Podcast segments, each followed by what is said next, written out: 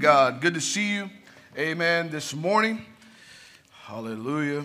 Amen. Uh, many of you know Pastor and Connie are in uh, Malaysia. Amen. They will be coming back uh, tomorrow uh, afternoon, early evening. Amen. And so good to see you. Amen. Memorial Day tomorrow. Amen. The picnic of all picnics.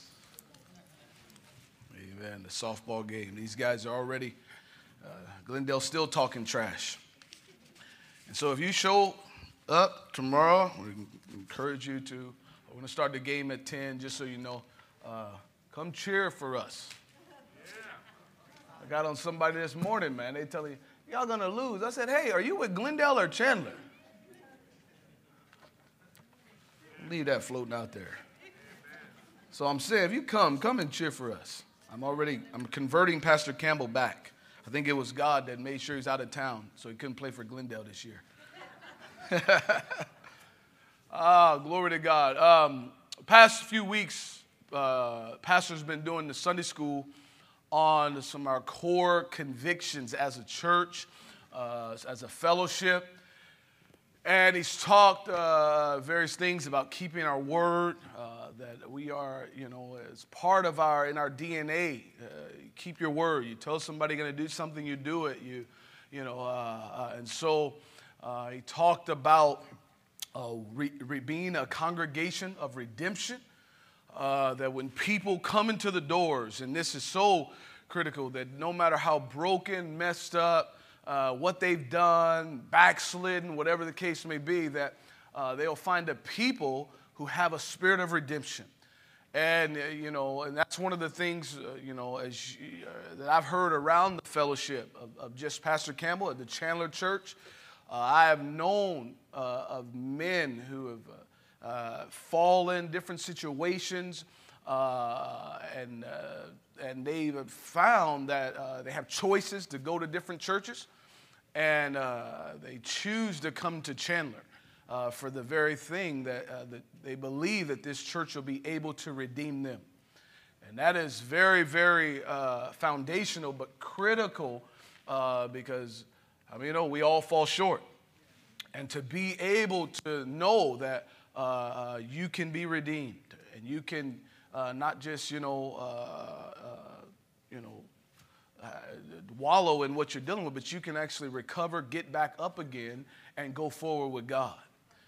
Uh, he's talked about witnessing and you know being able to uh, one of the core convictions we have is that we're not just a church of four walls waiting for people to come to us you know that's much of the church world again just waiting for people to come but we actually go out and, and you know uh, I've often said, very rarely will you see other churches uh, going door to door, street pre. I mean, uh, sometimes Mormons, but other than that, uh, it's us and us.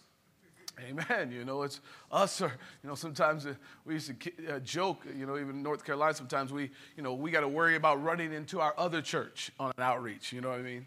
And so, um, witnessing, though, that you have a personal uh, life of evangelism that uh, we believe that uh, uh, people don't just come, they must be brought, okay? And so we must uh, declare the gospel, as I mentioned a little bit in men's discipleship this morning. So, and last week, or last couple weeks, I think, uh, has been talking about the altar and uh, the critical aspect of the, the, the altar in, in God's house. This this uh, uh, piece of real estate here, if you will, this area uh, uh, that God has ordained to meet with his people and the sacrifices. And talk a little bit about that this morning, but I'm going to leave the altar uh, uh, for him when he gets back next week. Next week I'll be out of town, but I, will allow him to pick up where he left off. But this morning I want to talk about one of the things that I personally means so much to me as um, a core conviction that we have as a church that really moved me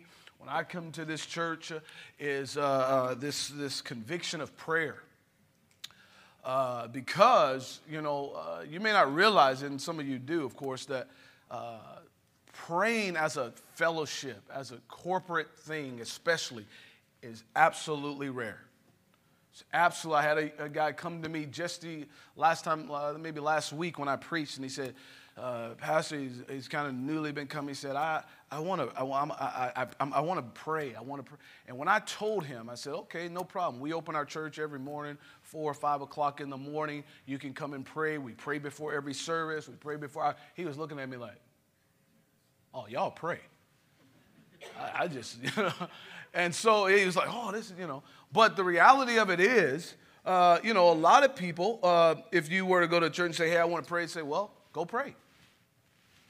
Or, you know, pray at home. Pray. pray. I mean, and that, I understand that, but the idea, uh, two things that really stand out to me as far as our prayer one is corporate prayer, and two is that we have morning prayer. Uh, uh, these are biblical uh, no doubt, but they are uh, uh, missing in much of the church world, and they're very critical and core to what we do. I believe it's Pastor Campbell who, you know, was in the assemblies of God, and he went to a Prescott conference, and by his own testimony, he looked into the prayer room and heard the rumbling and saw these people praying. And when he saw that, it, God immediately spoke to, him, This is where I want you. This is where I want you. And so it was in the atmosphere of corporate prayer that God met with our pastor, moved him into our fellowship, and, and, obviously, so much uh, uh, uh, we've been directly affected by that. And so, um, I want to kind of uh, dive into this a little bit uh, the idea of prayer. Then I'm going to branch out a little bit and talk about. Uh, one of the altars that were in the holy, because this pastor talking about the altar, I began to kind of study the altar, and I came across uh, a particular altar that was in the holy place in the temple, and we're going to talk a little bit about that. But let me hand out a few scriptures and just kind of lay a foundation. Matthew 26, uh, verse 36, Billy. Uh, Luke uh, 22, 39, George, if you will. Uh, 1 Thessalonians 5, 17. Guillermo, and then maybe Isaac, you can grab uh, James 5:14. And I want to stop. Now let me give it let me let me give Acts 1:14. Okay, if you want to grab that, send Acts 1:14, uh, Matthew 18, 19. Okay, Maria. Leviticus 26 and 8. Tim, if you will. Okay, and then uh, we'll probably jump over to Exodus chapter 30, 1 through 8. Uh, I think I see Israel back there, and then Aaron, if I get another scripture. So, okay, so let, uh, let's just lay a foundation. We always have to do this. When you talk about prayer, uh, and I'm going to come back to this, but you always got to, I mean, you, know, you got to start with Jesus praying. Because honestly, we just kind of look at that, but the fact that Jesus Christ, the sinless Son of God, prayed as much as he did is a revelation about prayer in itself.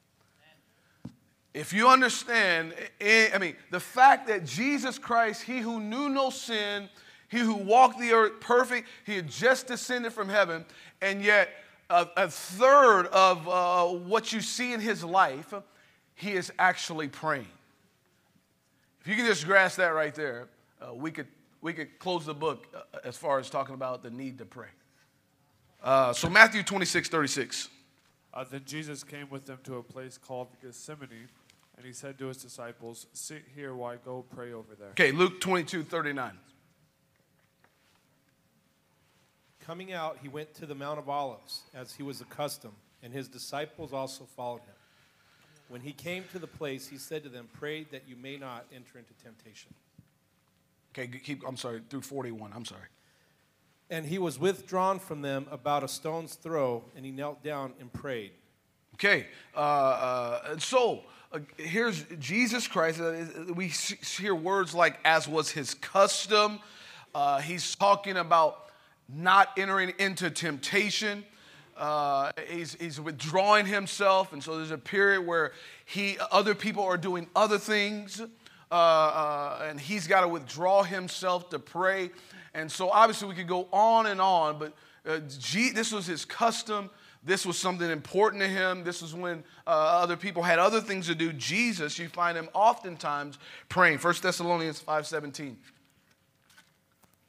And he said, Pray without ceasing. Okay, Paul is speaking, pray without ceasing. Okay, and so uh, uh, the foundation being everything comes out of prayer. Whatever ministry God would have you do, or, uh, you know, it comes out of prayer. Who you date, marry, uh, comes out of prayer. When you consider how much you should give or what you should give, or, uh, you know, it comes down to prayer. This is why, you know, you've heard our pastor say many times, well, what should I give? I don't know. Ask God.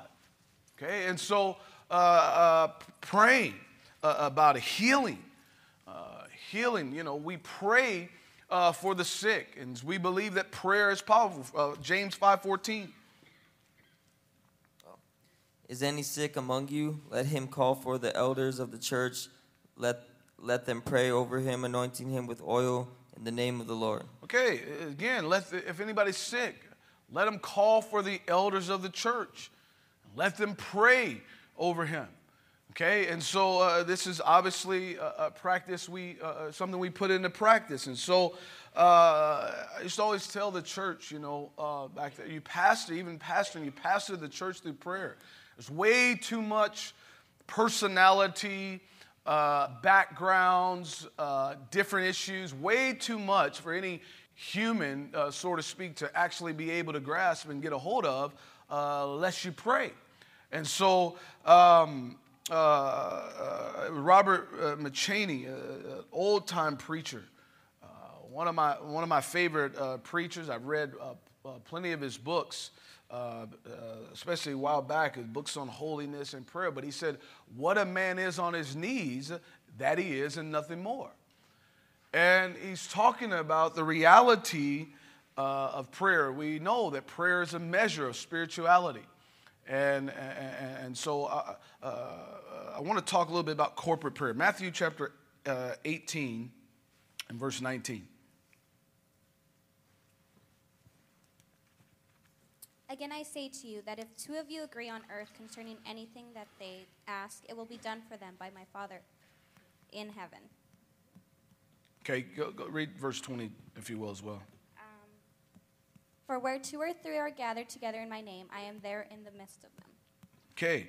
Uh, uh, he says, where you're gathered in my name. Okay. If you agree on anything, you're asking. This is the spirit uh, of prayer. And so, uh, corporate prayer uh, is a powerful dynamic uh, that when we come and pray together, and this is why, you know, he says, My house will be called a house of prayer. We, we know that. But, uh, uh, you know, you've heard, he didn't say your house will be called a house of prayer. He said, My house, this church, our church, will be called a house of prayer. And so when people say, Well, I can just pray at home, we know that to be true. But the thing we always have to ask ourselves as Christians if what, what if everybody did what I do? Whether it doesn't matter what you're talking about, whether we're talking about your, your faithfulness, whether we're talking about uh, your giving, your, if everybody in the church took the attitude I personally have, how would the church be? And so if everybody took the attitude, I'll just pray at home, how would his house be a house of prayer? How would this scripture be fulfilled if, uh, so because a lot of times we just isolate ourselves, but we're a body of believers. And this is God's body. And so if everyone took the attitude, hey, you know, I'll just, you know, Pray at my house. Acts chapter 1 and verse 14. These all continued with one accord in prayer and supplication with the woman and Mary, the mother of Jesus, and with his brothers. Okay, we know this is the upper room. And again, they're all there praying together. And this is a dynamic. Uh, when they're all there praying together, the Bible says the Holy Spirit fell amongst them. And uh, they were all in one accord, the same spirit. Cornelius' house, uh, it says him and all his household were there, and they were praying, and the Holy Spirit fell upon them. And so uh, there's a powerful dynamic uh, when we come together and pray. It is an edifying element uh, that causes other believers to be uh, built up. I can recall at various times uh, just being in a prayer room and hearing other people call my name out. I may have ever been there and you hear somebody praying for you. They don't know you're there. They don't know. This even before as a pastor, sometimes as a convert, I remember early starting my prayer and hearing people pray for me. And I remember thinking, at that, it's like they got more faith for me than I got for me. But it moved me. It, it, moved me. It stirred me. Um, and so there's this edifying. This is how I learned how to pray. I remember hearing Frankie Chi in the prayer room. It's very distinct. I'm trying to, you know, a lot of people when they learn to pray, they come to me and say, Pastor, I don't even know what to pray for. I don't know how to pray. And I remember being there, but I would hear Frankie Chi praying. I'm like, well, that's a good start. And I just listen to what he's praying about. I'm saying, yeah, I could pray for my mom. That'd be good. Yeah, I could pray for the church. Oh, yeah, I could pray for. And so there's this edifying element that is involved uh, in prayer. I want to uh, uh, look at Exodus. Uh, the, the, time is already moving. Let's, let's look at Exodus. And I want, uh, as I was studying this, uh, thinking about preaching in the altar, this, God showed me this. Exodus chapter 30. who did I give that to? You shall make an altar to burn incense on. You shall make it of acacia wood. A cubit shall be its length, and a cubit its, its width. It shall be square, and two, two cubits shall be its height. Its horn shall be of one piece with it. And you shall overlay its top, its sides all around, and its horns with pure gold. With you, and you shall make for its molding of gold all around. Two gold rings you shall make of it under the molding on, on both sides of it. You shall place them on its two sides, and they will be holders for the poles with which to bear it. You shall make the poles of acacia wood and overlay them with gold. You shall put it before the veil that is before the ark of the testimony, before the mercy seat that is over the testimony, where I will meet with you. Aaron shall burn on its. Uh, oh, stop for stop for one second. Okay, let me let me just kind of expound. And uh, Whitney, I didn't tell you, but if you could put the New Living Translation up. I, uh, uh, the other day when I was uh, in the office working on I, I realized I left my Bible at home, and so Old Faithful Lost and Found had plenty of them for me. And so I grabbed a Bible, and, and it was the New Living Translation. And I, I never really looked into this, but I, I, I, I looked at it, and it's profound in, in the way it translates some of this, and even uh, I used it for much of the sermon I'm going to preach this morning. So, um, in this text, uh, this is God instructing Moses. And this is very critical. And he says in chapter 6, uh, he says, Place the incense altar just outside the inner curtain that shields the ark of the covenant. And so I want to, he's talking about in the tabernacle now. They go into the tabernacle. And what happened in the tabernacle? When you went into the tabernacle, you had the brazen altar. And this, uh, that brazen altar was a picture of repentance. This is why we sing the song, Take Me Past the Brazen Altar. And so at the front entrance of the tabernacle, before you even begin to even come into the presence of God, you're working your way to the Ark of the Covenant. Said, first you got to go past uh, uh, this brazen altar and then the brazen lever, and we're going to talk about that in a moment. And in that holy place, they would have this table uh, uh, of showbread, and, and uh, I might not be able to get into all of that this morning. They had this table of showbread, and then you had this altar of incense that our scripture is talking about, that we're reading about. Then from there, it says the thick curtain or the veil. And uh, beyond the veil, of course, was the place we call the Holy of Holies, uh, the most holy place. And so he's saying this altar of incense is to be uh, in the holy place, but right outside the veil. Right uh, uh, by or near, or actually right before uh, the most holy place. And so I just want to lay that foundation, this altar of incense that we're going to talk about. And so let's keep reading. Verse, let's read six again so we see it, and then let's read seven and eight. And you shall put it before the veil that is before the ark of the testimony, before the mercy seat that is over the testimony, where I will meet with you. Aaron shall burn on it sweet incense every morning. When he tends the lamps, he shall burn incense on it. And when Aaron lights the lamp at twilight, he shall burn incense on it, a perpetual incense before the Lord throughout your generations. Okay, okay. So here we have the holy place in the temple. And again, you read the brazen altar, And so we're going to pass this brazen altar. We're going, uh, there's no other way into the tabernacle, by the way. I must say, there's no other entrance, there's no other way. You had to pass the brazen altar. In other words, before you uh, decide to come into the presence of God, you got to repent. Okay, you, there's no other way, there's no other method. It's not just worship. We got to repent, okay? And so then uh, it talks about uh, uh, you had to, this brazen lever or this brazen laver. And what that was was an Old Testament type of New Testament baptism. Okay, the brazen altar, an Old Testament type of New Testament repentance. The laver was an Old Testament type of New Testament uh, uh, baptism. And so here you have repentance, here you have uh, uh, baptism. And so the priest, now, in order to go into the Holy of Holies, the most holy place uh, where the presence of God was, he had to pass this brazen of repentance, uh, this labor. He had to wash himself. Uh, we, we understand to wash himself or be like uh, uh, baptism. And then what most people do right here is they go right into the Holy of Holies, which is a picture of a Holy Ghost baptism.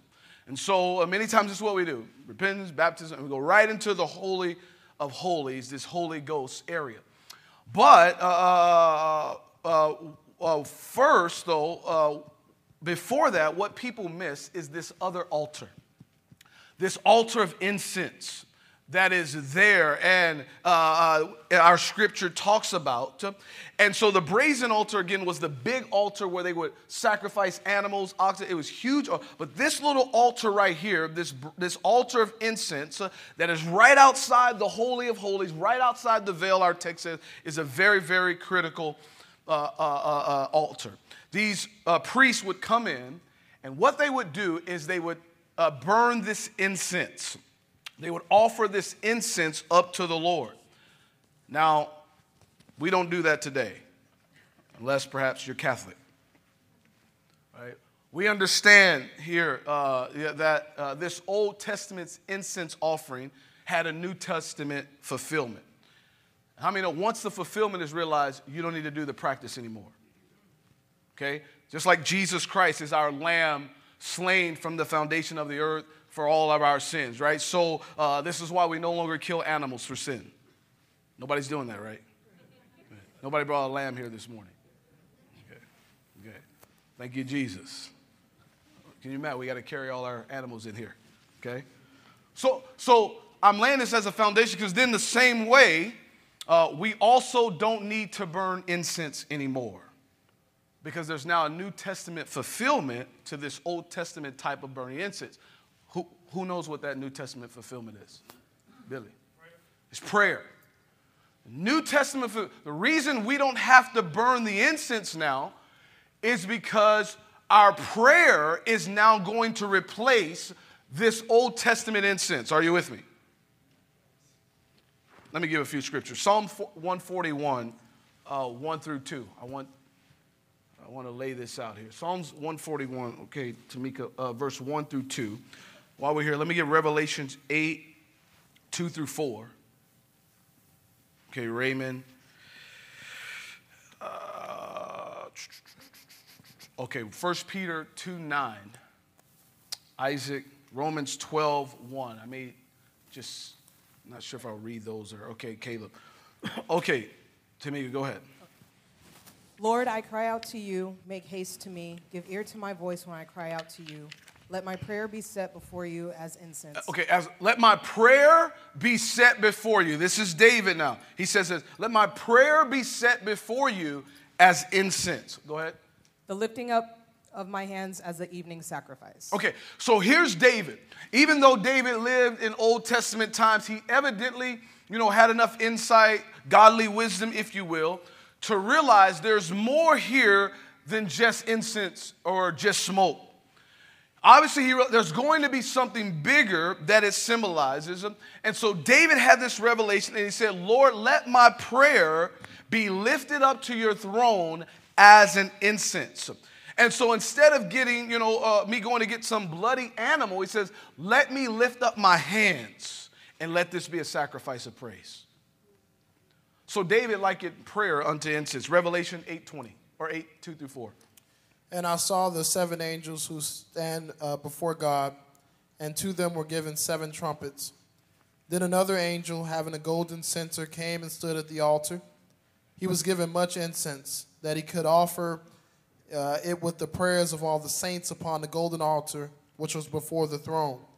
And the smoke of the incense with the prayers of the saints ascended before God from the angel's hand. Okay, uh, so he here's another passage where prayer and incense are intertwined. And he says that the prayers of the saints are to be offered with this incense and it's going to go up to the nostrils of God.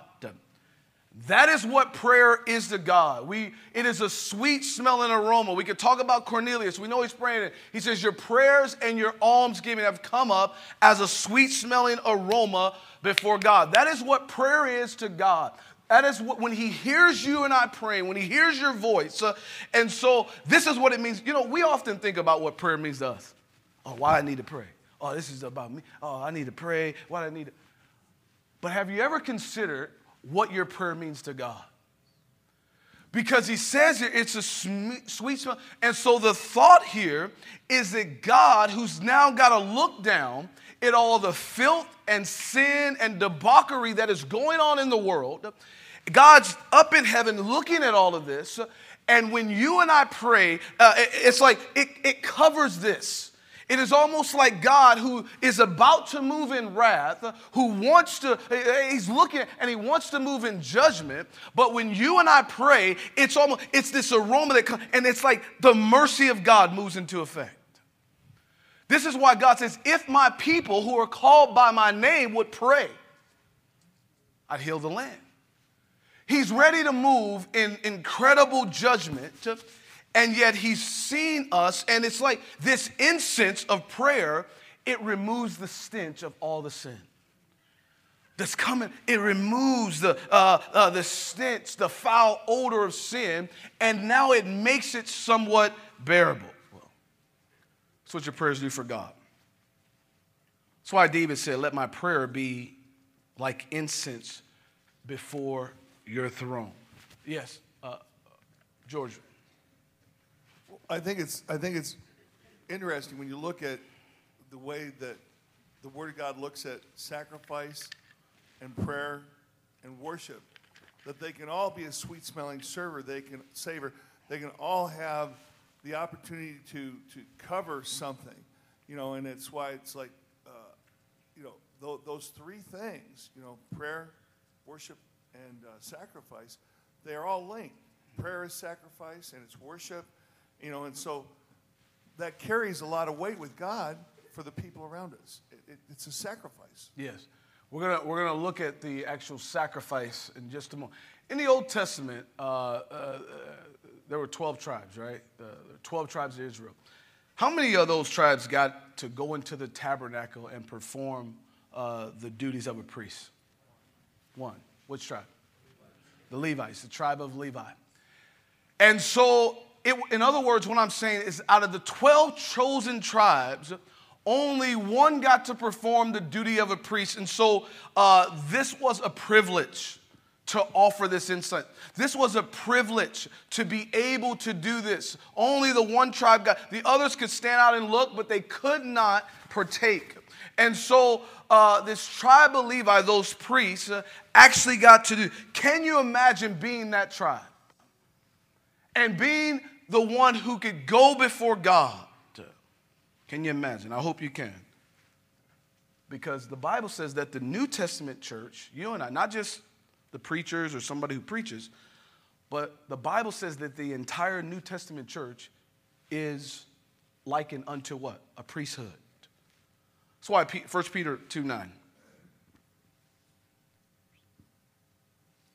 But ye are a chosen generation, a royal priesthood, and holy okay. nation. Ye are a chosen generation, a royal priesthood. So now this moves us into the New Testament. The Old Testament, the priest would come in, perform all of this, but now God says, I know uh, now the New Testament fulfillment, fulfillment of that are you and I, my church. You are now the priests. This is why Romans 12 1 says, Beseech you, therefore, Mr. Rose was talking about, by the mercy of God, that you present your bodies a living sacrifice unto God. What Paul is saying here is that remember, the priests used to offer a dead sacrifice, but now he says you and I should offer uh, our lives as a living sacrifice. What he's saying is you're now going to do the service uh, of a priest. I want to tell you, I'm saying this uh, because prayer is a privilege. It is a privilege to be able to offer your prayer before God. To be able to say, God, I understand it's not just about me, uh, but I'm offering incense unto God. Remember, the other 11 tribes did not get to do what you and I get to do. Now, I mean, know if you would have been a priest back in those days, it was messy business. See, we look at, they didn't wear white shirt and ties. They didn't wear Hugo Boss suits. Not that this is a Hugo Boss, but they didn't do that. Pr- priest was a messy job. It was a bloody job. They would have to deal with these, these animals and the cutting of, and so in that time would have been blood and guts, and it was a gory, horrible. Uh, it has nothing to do with pastoring, but anyway, they would. It was just a messy scene. Some of you will catch that. But. And so, you know, people would bring in their, again, their animals, right? They're going to come sacrifice. And, and, you know, they had different animals for different, you know, sins. You know, you'd have the oxen for one type of sin, you'd have a lamb for another. And so, actually, it, it- when people would bring their animals in, some, sometimes you could just be like, whoa, I know what sin you committed. Because they just walk in with a certain kind of. But my point is, you're the priest, and it doesn't smell good. I don't care whether it's lamb, an oxen, whatever, it doesn't matter, turtle doves, whatever. It's messy, it's stinky, it blood does not smell good. And the priest, he's having to cut this out, and the blood is flowing. Put yourself, it's nauseating. It's, it's atrocious, it's horrible. And now he's got to go into the presence of God. Now remember, if, if God didn't accept him, he'd kick him right out, right? Uh, He'd die. If the bell didn't, you know, the whole, the bells, they're holding the bells outside there, and if them bells stop ringing, it's time to drag the priest out because he's a dead man. Because God said, I'm not even accepting this. So they'd wash up. But have you ever dealt with animals? People catch fish, different stuff. You and you wash because he went to the laver, and but the s- smell is still there. You with me? The stench is still there. And so you, we went past this brazen altar. They repent. They go to the laver, wash. uh, They, they okay, they baptize. I, I, I'm clean, but the stench is still here. And now picture you and I, new, we're the living sacrifice. We've come, we've repented, we got baptized, but we still got a stench on us. We still, we're still sin. And now we've trying to get into the presence of God. And God says, if you're going to try to come in my presence, you better offer the altar of. You better get this incense going. You're going to have to pray before you come into my presence. And, there, and your prayer actually makes you where now God, who's it's your sin is reproaching. Our, you know, our sin's reproaching Him, but our prayer is like covering the sin. And God is saying, okay, now, now, listen, now I can deal with you. And so when you, you and I just don't pray, we just decide, oh, I'm just not going to pray, what we're saying is, God, I'm just going to come into you. I'm just going to try to meet with you, have relationship with you, and all this filth and mess and blood that's on me. And it was actually a picture of uh, Calvary. All of this blood and mess, this Old Testament, was a picture of Calvary. And so, as messy as it is, God is showing you and I Calvary. This is why it's gory and messy. This is why prayer is not optional. This is not, well, the church just prays. Well, we, we can pray, if not pray, you know. Can't even be really in relationship with God without it. You, you- got to understand, you're the, we're the priests. And we're going to try to go into the Ark of the Covenant, the presence of God. And we're hoping, God, that what you'll accept me. Prayer washes, it, it makes the living sacrifice bearable. And not just for God, I might say. You ever going through something And I know we pray and God heals and God does miracles sometimes when we pray, but I mean, sometimes you can pray and you don't get healed. Sometimes you're going through something and your prayer, it, it doesn't, in a sense, remove the situation. These, these priests would light this incense, uh, but it would cover the stench or kind of help the stench out, make it bear, but the stench was still there. And so sometimes when we pray, uh, the, the, issues that we're going, uh, that we're dealing with in life, it's not like they just go away, but it makes them bearable. You ever been dealing with something, man, and I don't even. This is this is gut wrenching, man. This is this is messy. And it's not going away, but you can come to a prayer meeting or get a hold of God, and it's still there, but that prayer has made it bearable. That prayer has now enabled you to continue on. And so, so many people who are going through messy situations in life and things that they're doing, and yet they don't pray and they're wondering, listen, Pastor, I can't bear this. And then when Pastor says, well, why don't you just pray about it? Well, just, what is that going to? It's going to make it bearable. It's not going to remove it, may not heal it, but you're going to be able to endure it. Let me pause for just a moment. Any questions, comments, thoughts?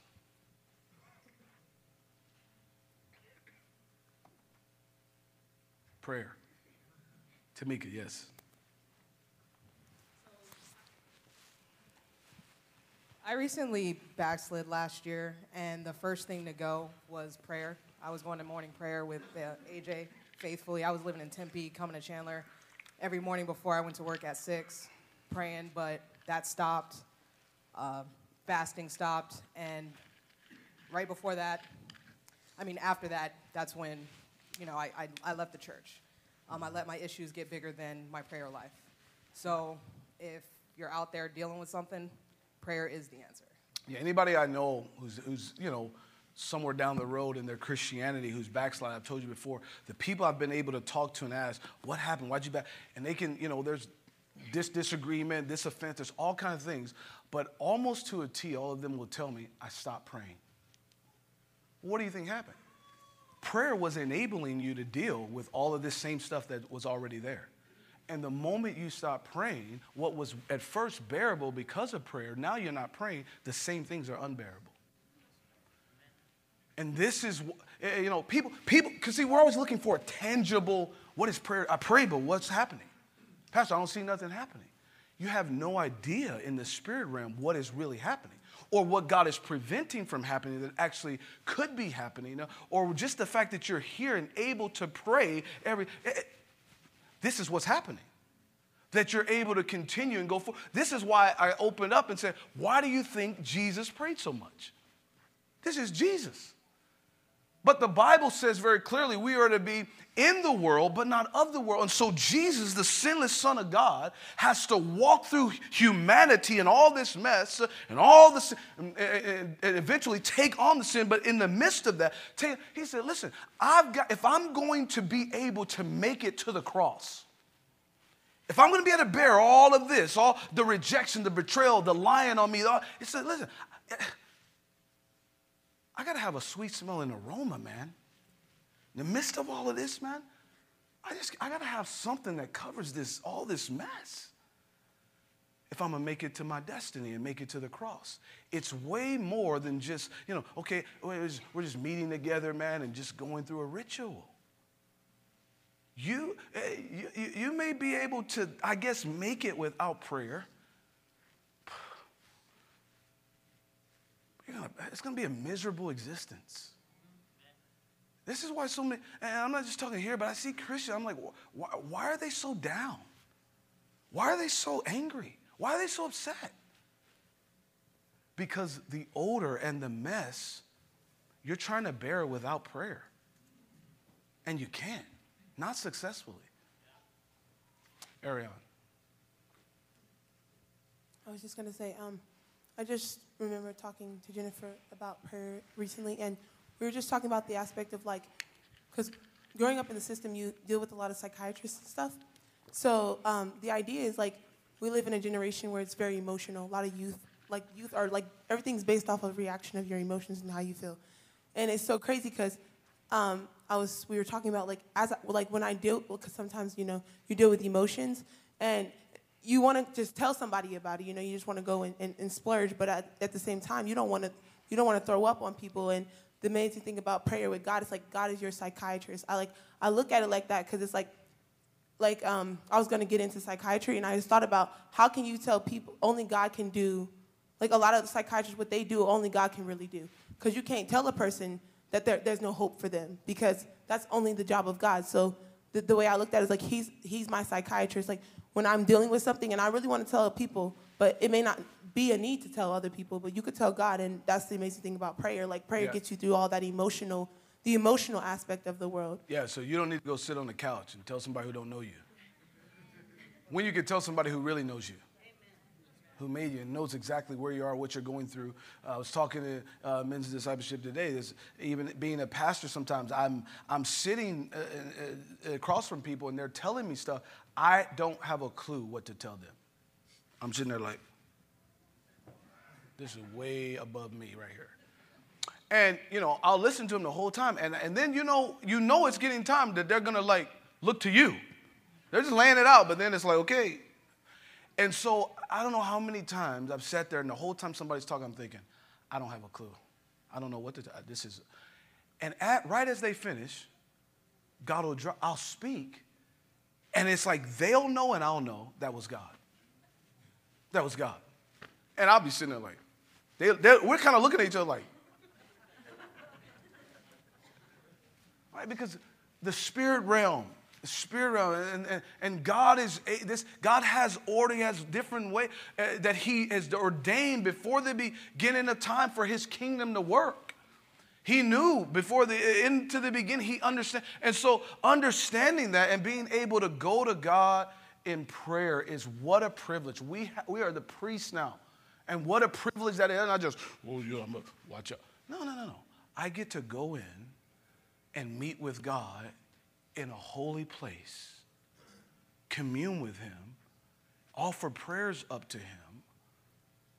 That's what, think about the world that you and I live in. Think about God just saying, if my people would pray, if my people would pray. If they pray, I'd, I'd heal. We look at, and I know we said, but the revelation of Him saying, I know it's messy. I know it's sin filled. I, I, see all that's going on, but I've made a method for that. Last one, uh, maybe Diego, and then we're going to. And let me just say before Diego says this uh, having said that, this is, I'm, I'm amazed by this church at the level of prayer that happens in this church. Uh, you know, some you just show up one morning and you just see people coming in. People that you wouldn't even probably perhaps consider that they're praying. They're not trying to be called, they're not trying to go out and pastor, they're not, they're just trying to raise, they're called a revelation. Listen, God, we need you. God, I can't do this on my own. And I'm amazed sometimes, I'm just like, people just coming in to pray. Our prayer room, yeah, you know, we, Pastor has kept the edge, and you know he, he can preach sometimes when we're when it's lacking. But I've been to other churches, sad to say, some in our fellowship, and you're like, do we? Do they pray? They still pray before service? And so I, am saying, I, you know, anytime you preach something, you got to you understand who, your- who your audience is. And I, and I, and I want to say, I appreciate it. No doubt this is what it is. People have been able to withstand and bear, and saints have been able to go forward. Uh, uh, uh, There's a connection here. And that's not just for a church, it's also for your life. Yes, Diego. Yeah, I think pray uh, is one of the most important things in the Christian life. You can you can have ministry, you can have a, a, a lot of talents and personality, and uh, even be faithful and read the Bible a lot, but you can replace with nothing your prayer life. Uh, uh, I thank God for this church. When I got saved, it's one of the first things that they uh, have. I, I, I see the conviction in my brothers. They pray. They teach me how to pray, and I see my personal life when I pray less is when all the sin entice me more. When all the um, uh, devil try to get me more is when I, I, I, don't- pray, I don't have my prayer life. But when I pray, I, I, I can pass through all those problems. And, and, and, and- pray is like uh you have a savings account. You, the more you pray, the more savings you have. And when you have those needs, those uh, problems, you can go to those savings and grab and, and, and, and pass through those problems Yes. and pay all the stuff you, you, you need to pay. Yes. So the, the, the more you pray, you more savings you have, and the more your, your life go for God, you know? Yes, amen. If all, it, if all it is is a standard, you've missed it. If all prayer is, well, I got to pray because I want to be in ministry. This is why anytime people come to me, that's why I make sure people want to be in ministry, that whoever's leading it, they send to me. And anybody who's gotten in ministry since I've been here has talked to me about, I tell you why we have standards. I tell you what every standard, what it is, and not just you need to do it, but why, why we have it. And then I tell you, I, I ask you, you go away, pray about it, and decide now if you want to be in ministry. Because I want you to know whys. The wisdom is in the whys. You don't we're not just robots. okay? We need to understand why we do what we do. And as you do that, then you'll have a conviction about it. Amen. We're out of time, guys. Amen. God bless you. We'll get started here shortly.